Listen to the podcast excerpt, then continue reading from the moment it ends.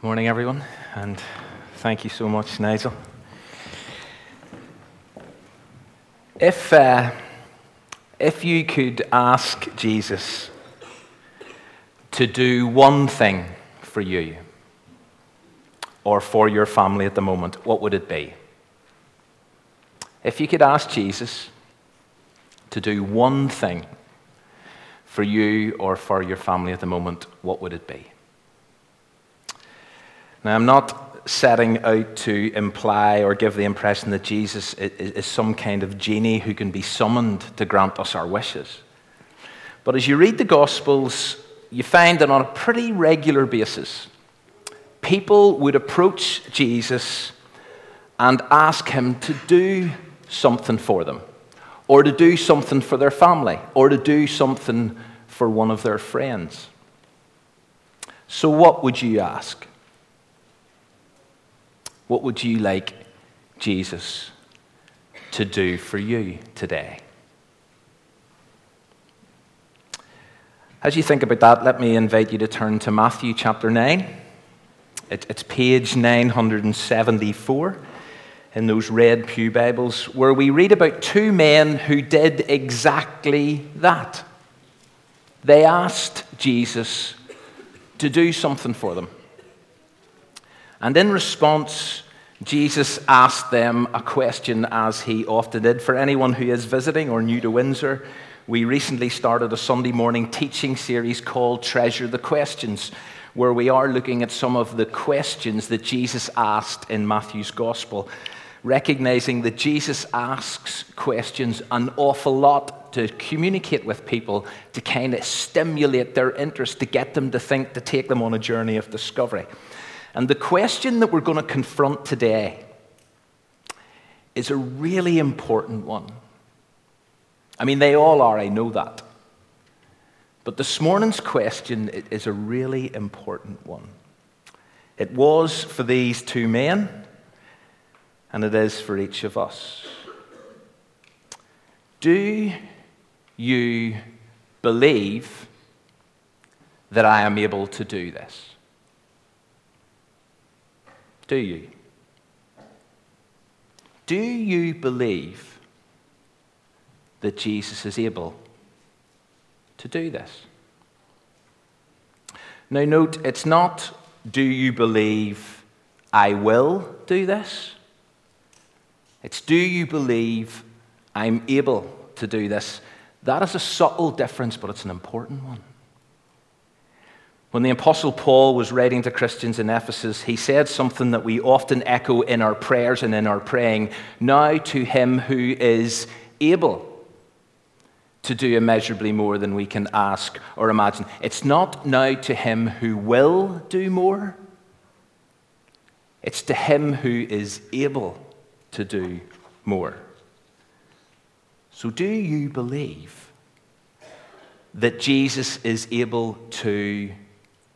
And then you fill in the blank.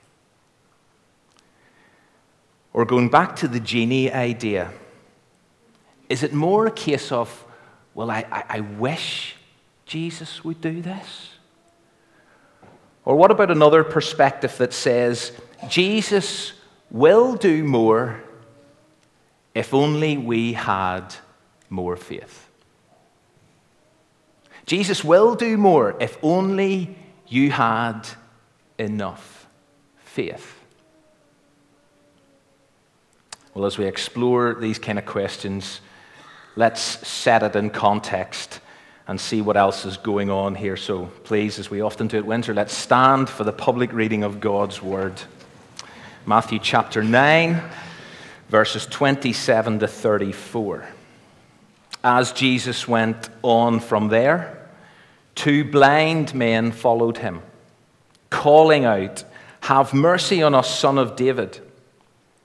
When he had gone indoors, the blind men came to him, and he asked them, Do you believe that I am able to do this?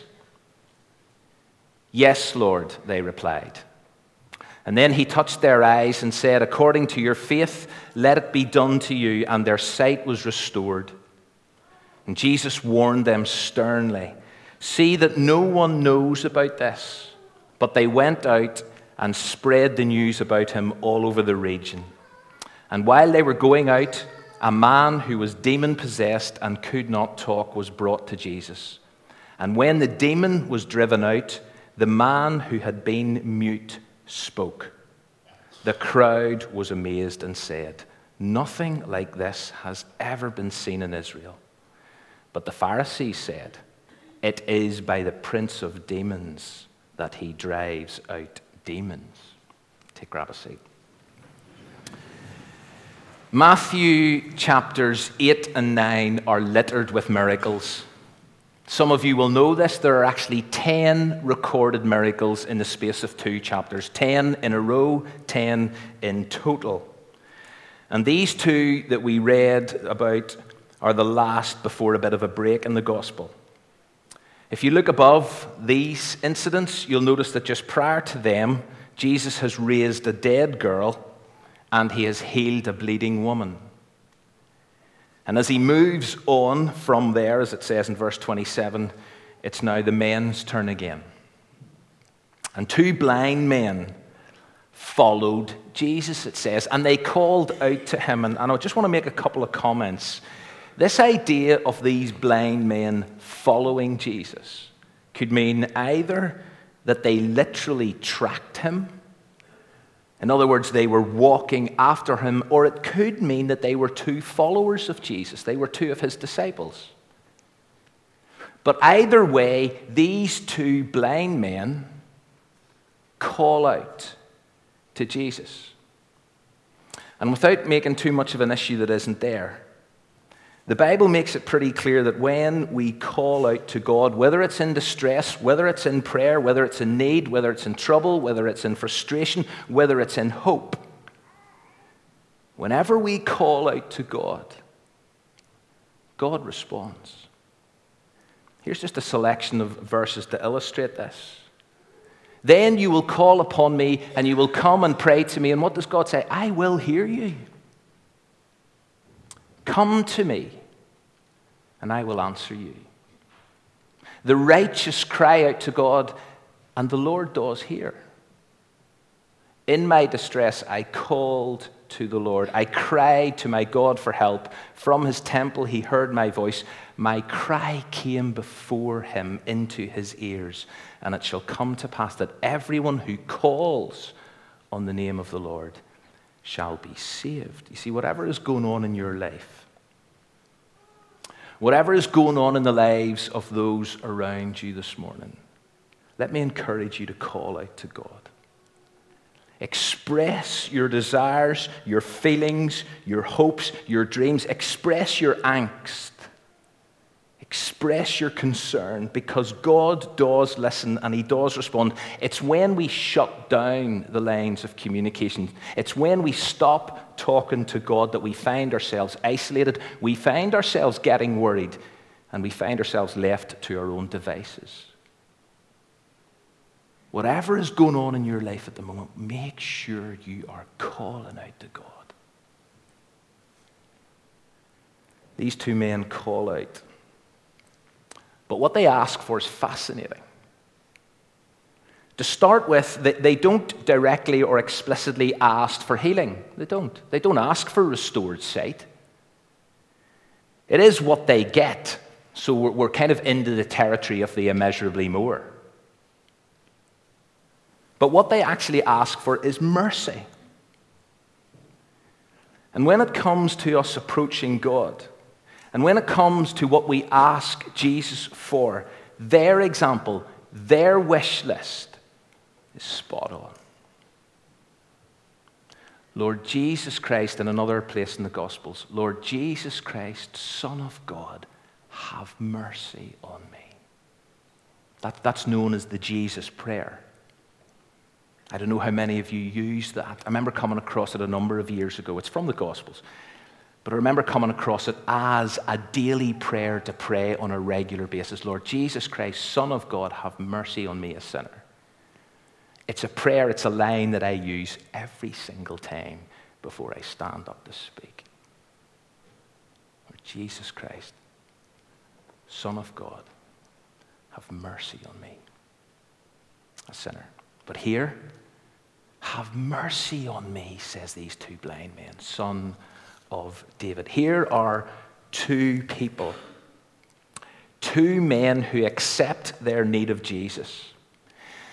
And back at the so called start of the Sermon on the Mount, found in Matthew 5, the very first beatitude, the very first group of people that Jesus said were blessed that Jesus taught were eligible for living the God blessed life, the very first group of people he said are the poor in spirit. Blessed are the poor in spirit. And the poor in spirit are those who humbly recognize and admit their need of God. They are people who accept that without God they have no hope. So many people today, and it's been like this since the beginning of time, so many people today are convinced, I don't need God. Don't need God. I can make it on my own. I can find answers. I can find fulfillment. I can find hope in a variety of all kinds of other places. I don't need God. The poor in spirit are different.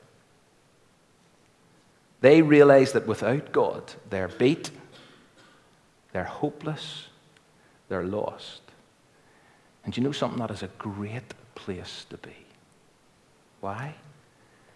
Because God blesses that honesty and that awareness as God helps those who can't help themselves. And as the first beatitude says, it's those kind of people. To them is the theirs is the kingdom of God. You see, the kingdom of God belongs to those who admit their dependence upon God, not to people who don't think they need Him.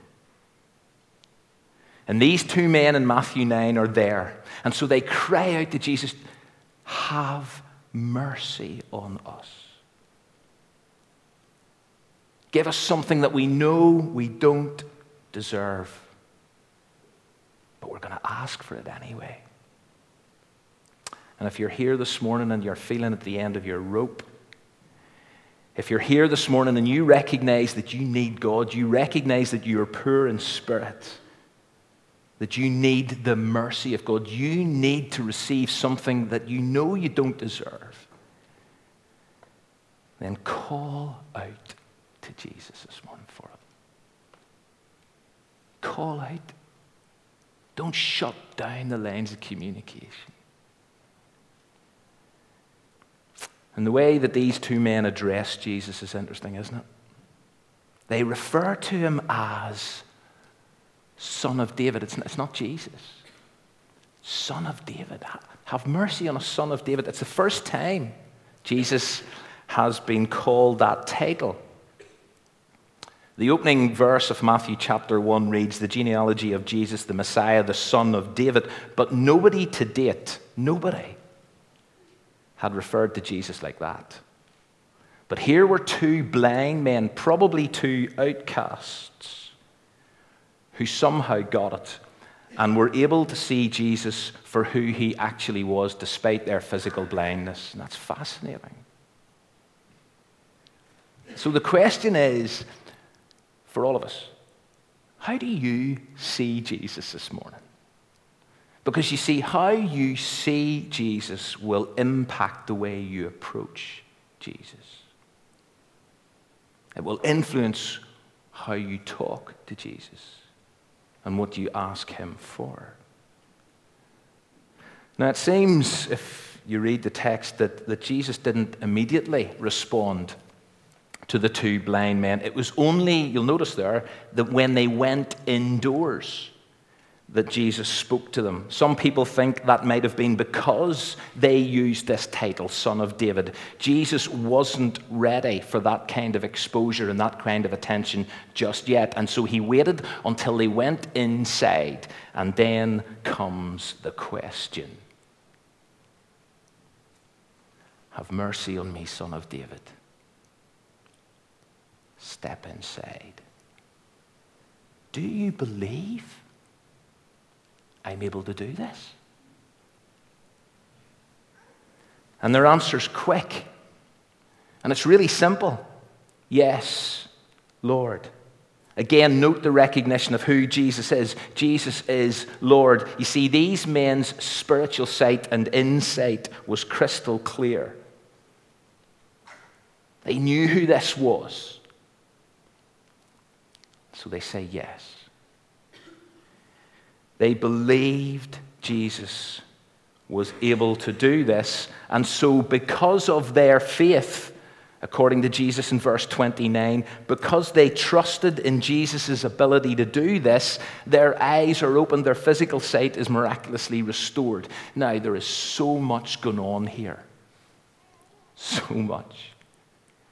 That requires some comments. To start with, and some of you know this, there is no recorded healing of blindness in the Old Testament. Secondly, no disciple ever gave sight to the blind in the New Testament.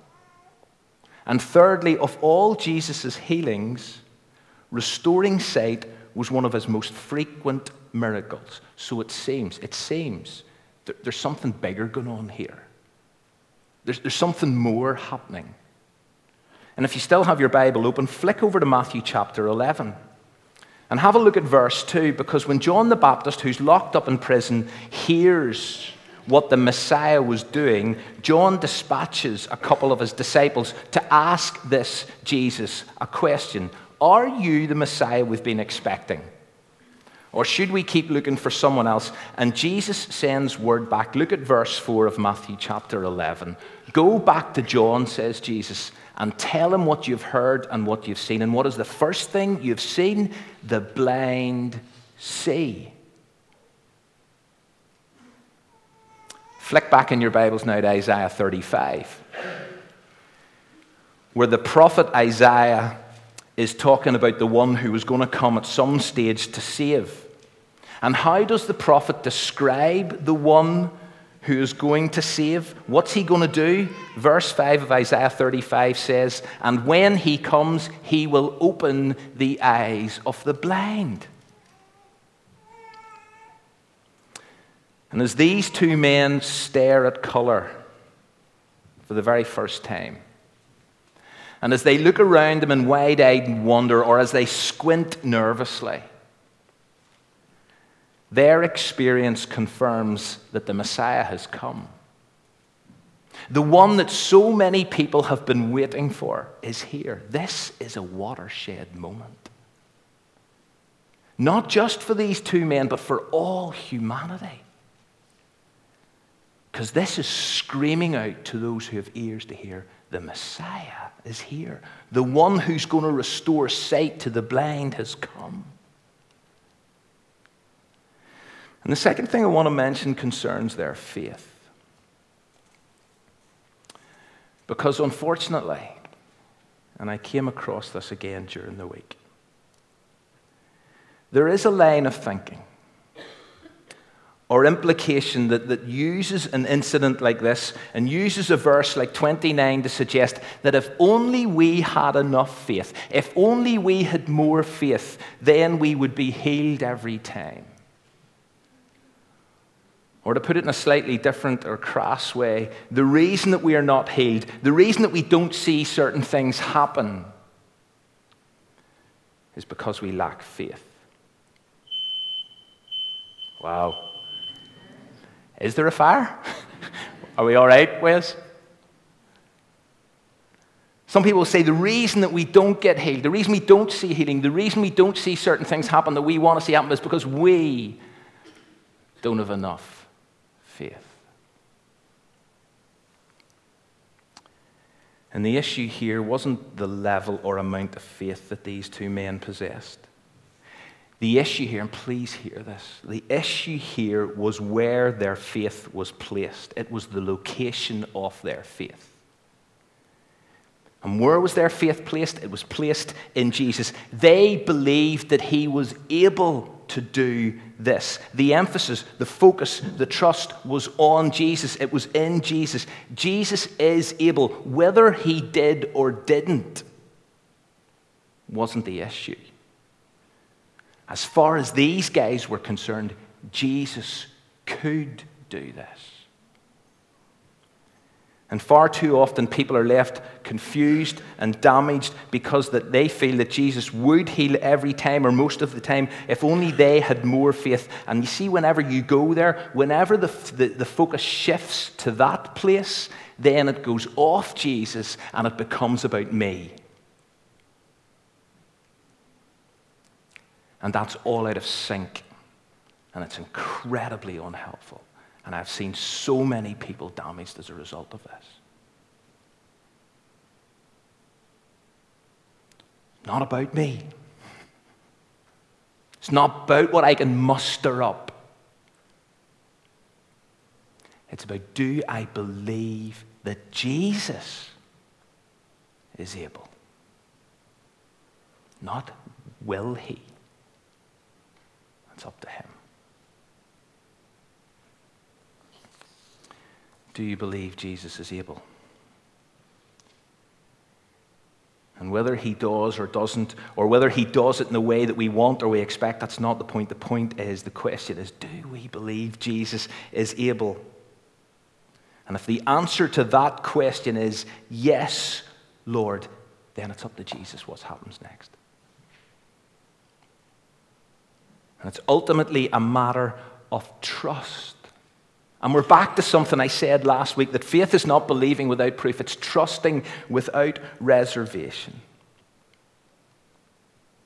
It's back to this question of do we trust Jesus with our lives? No matter what happens.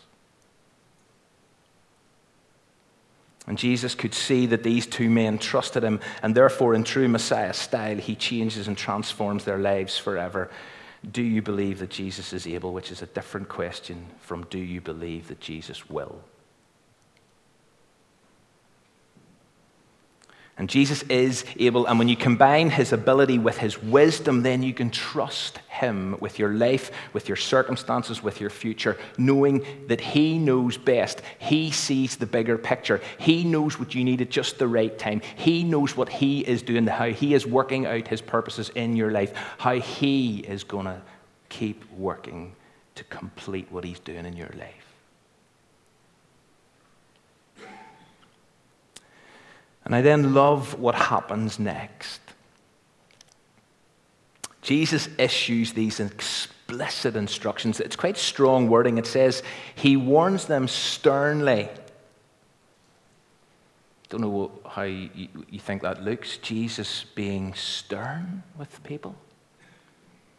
He warns them sternly not to tell anyone about this, probably because, going back to something I said a moment ago, Jesus isn't ready to grab front page headlines just yet. Unwanted publicity is not what Jesus needed at this stage. That time will come. But although these two men's faith in Jesus were strong, their trust was strong, they believed he was able, their obedience to Jesus was pretty poor. Because what do they do? They go out and do the complete opposite of what Jesus sternly warned them not to do. They tell as many people as possible. Now, you could argue this was pretty unfair of Jesus. Try put yourself in these two men's shoes. How were they going to explain the fact that they can now see everything? What were they supposed to say whenever people, including their family and friends, asked them about how they got their sight back?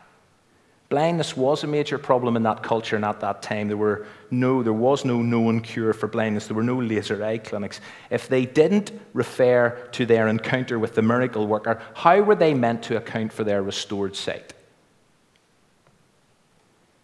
And so maybe there are times whenever total obedience to Jesus is just too big an ask. Maybe there are times when it's too, too difficult. Maybe there are times when it's too unreasonable to fully obey. Back to the story. David, you need to say something more. I'm not going to say something more. Back to the story. As Jesus and others were walking out the front door, because that's what it says happens here. They're walking out the front door of this house. A demon possessed man who can't speak is then brought to Jesus. And, and really quickly, it just says Jesus drives out the demon and restores his speech. If you still happen to have your Bible open at Isaiah 35, let me continue the prophecy regarding, regarding the coming Messiah. Then the eyes of the blind will be opened. It's done. The ears of the deaf unstopped. Then the lame leap like a deer. And then the mute tongue will shout for joy. You see, this 10th miracle in the space of two chapters and probably quite a tight time frame is another powerful sign and indicator that the kingdom of heaven, the kingdom of God has arrived. The Messiah has come. King Jesus is here. That's what was going on here. People were discovering, now, whether they were wanting to discover, whether they were willing to do anything with what they were discovering, but people were discovering that the one referred to, the one promised, was now here. The blind were starting to see the mute tongue was starting to shout for joy. And no wonder as the crowds look on, it says in the very next verse, verse 33, they were astonished. The crowd was amazed and said, Nothing like this has ever been seen in Israel. But not everyone's impressed. Not everyone's amazed, and they rarely are when it comes to Jesus. There are those who see Jesus very differently. This is no son of David. This is more like a prince of demons, according to the Pharisees in verse 34. Or it's by the prince of demons that he's able to cast out demons. You see, in terms of blindness, these are the ones who appear to have a problem seeing properly. Now, it's not that they were questioning the miracles. I mean, there were two blind men standing in front of them who could now see. There was a demon possessed mute man who was now speaking. Couldn't, I mean, the, the, the evidence was conclusive. So what do they do? They attribute it to Satan. They say, see this Jesus, he's in league with the devil. And so, with everything else that's going on inside this house, outside this house, and as I say, this is a multi layered incident, you have these three different responses and reactions to Jesus. And I want to suggest that these still capture people's reaction to Jesus today. There are those who trust him. There are those who believe in him. There are those whose lives have been transformed by him. Many of you here, this is your story. Doesn't mean you always get it right, doesn't mean you always obey. But you still follow after him and you still long for his fame to be spread. Is that, is that where you are this morning? You trust in him no matter what. And then there are those who are impressed by him, who are amazed at him, but you know something, that's as far as it goes. They accept that, yes, this Jesus was a kind of miracle worker and he did impact lives, but you know something, I'm going to keep my distance from him, as though many of that crowd did. I mean, people were amazed at what Jesus did when Jesus walked this earth. But many of them wanted to see him crucified. And there are many people today who are impressed by Jesus, who like Jesus and who respect what other people have found in Jesus and say, if it works for you, great. But it's not for me. I'm pressed by him, that's as far as it goes. And then there are those who can't have him, who are opposed to him, who reckon he is just a fraud. And so, where do we sit this morning? Because you see, the one thing you can't be about Jesus is neutral. But as I finish, let me go back to that question Do you believe? Do you believe that Jesus is able to do this? Not do you believe that Jesus will do this? Do you believe that he's able? And if your answer to that question is yes, Lord, then according to our faith in Jesus, we can leave what happens next with our lives and with our future with Him and to Him.